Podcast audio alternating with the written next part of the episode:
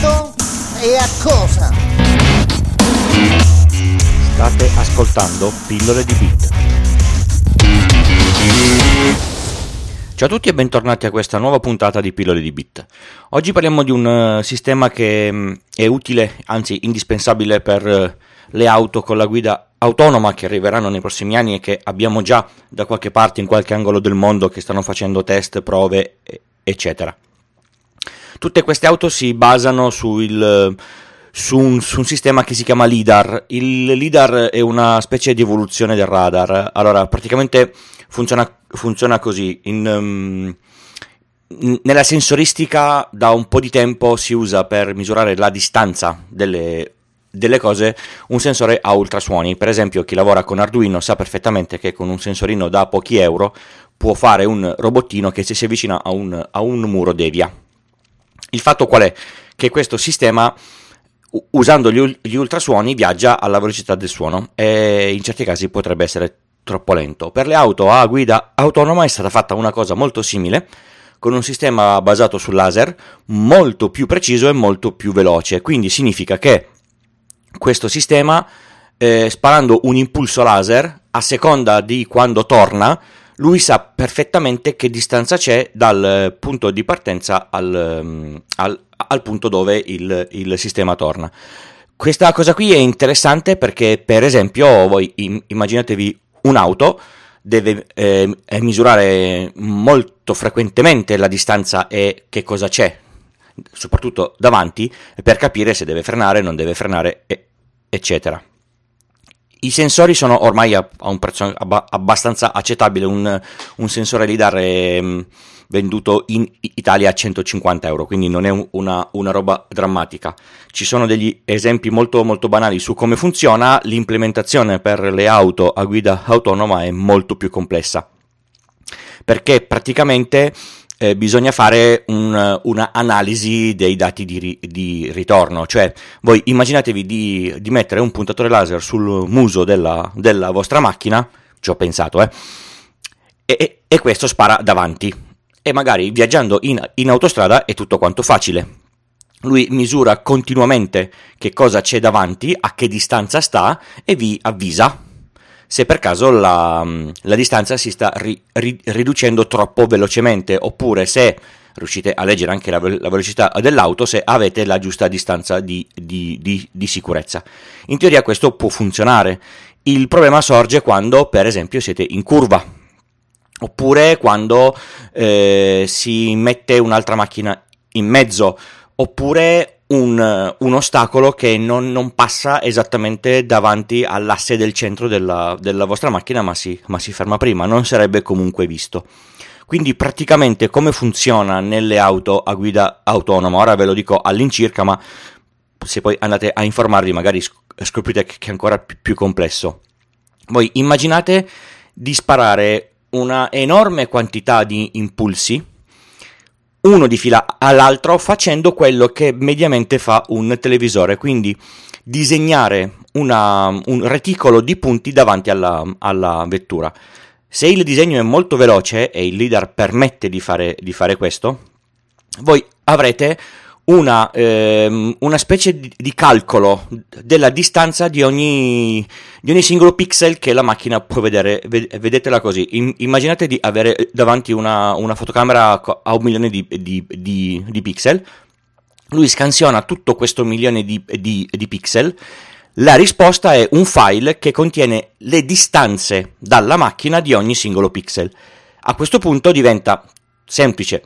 Si fa per dire, per la tecnologia che ora c'è, che io non saprei neanche da dove cominciare, cercare di identificare a seconda della distanza cosa sono gli oggetti. Sono persone, sono panettoni di cemento, sono auto, sono camion, sono buche nella strada e queste cose qua. In questo modo si può cercare di capire che cosa c'è davanti per far reagire la macchina in un determinato modo. Ovviamente più questa cosa è precisa, più è sicuro usare la macchina, perché se per caso dovesse mai capitare che c'è un falso positivo in autostrada, state viaggiando a 130 e la macchina inchioda, non è bello, come non è bello se c'è un controllo Mancato, la macchina non vede un ostacolo e ci finisce dentro. Il LiDAR, come vi dicevo, è abbastanza alla portata di tutti, nel senso che si compra un sensore, si collegano 4 fili e una scheda come Arduino può leggere in tempo reale le distanze dei singoli oggetti. Ci sono dei progetti molto molto carini dove si monta il sensore su un servo, il servo gira a 360 gradi e voi avete il calcolo delle distanze degli oggetti lungo tutta la circonferenza con il centro dato dal servo. È interessante perché se voi al posto di fare 360 gradi fate 180 gradi e lo fate molto velocemente, riuscite su un singolo piano a capire se ci sono delle cose vicine oppure più lontane. Ovviamente il sensore da pochi dollari a ultrasuoni per esempio vedere se la macchina si sta avvicinando troppo al muro del box funziona meglio e costa molto molto meno.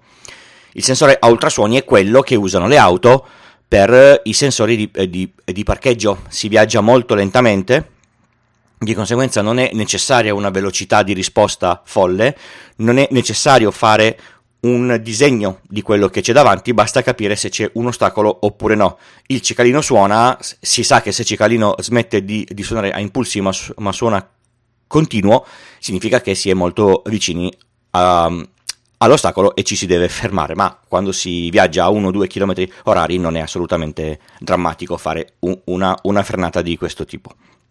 Spero di essere stato chiaro, e con questo vi annuncio che avevo voglia di fare un piccolo test, vediamo se la cosa funziona.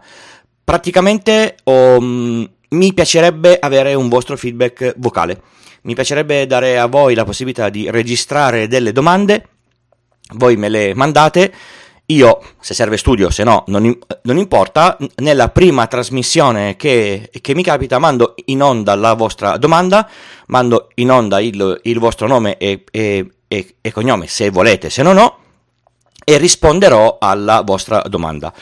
Le domande sono gradite, farò un angolo al fondo di ogni trasmissione ogni volta che ho qualche domanda, se vi va potete intervenire.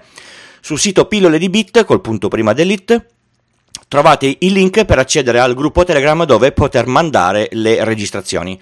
Telegram è un sistema secondo me molto comodo e quasi senza nessuna difficoltà mandare un vocale su Telegram è molto più semplice che mandarmelo via mail. Sul sito trovate il link al gruppo, vi iscrivete, magari facciamo anche 4 chiacchiere lì, sappiate che non posso essere sempre su Telegram, ma se mi scrivete sicuramente vi rispondo.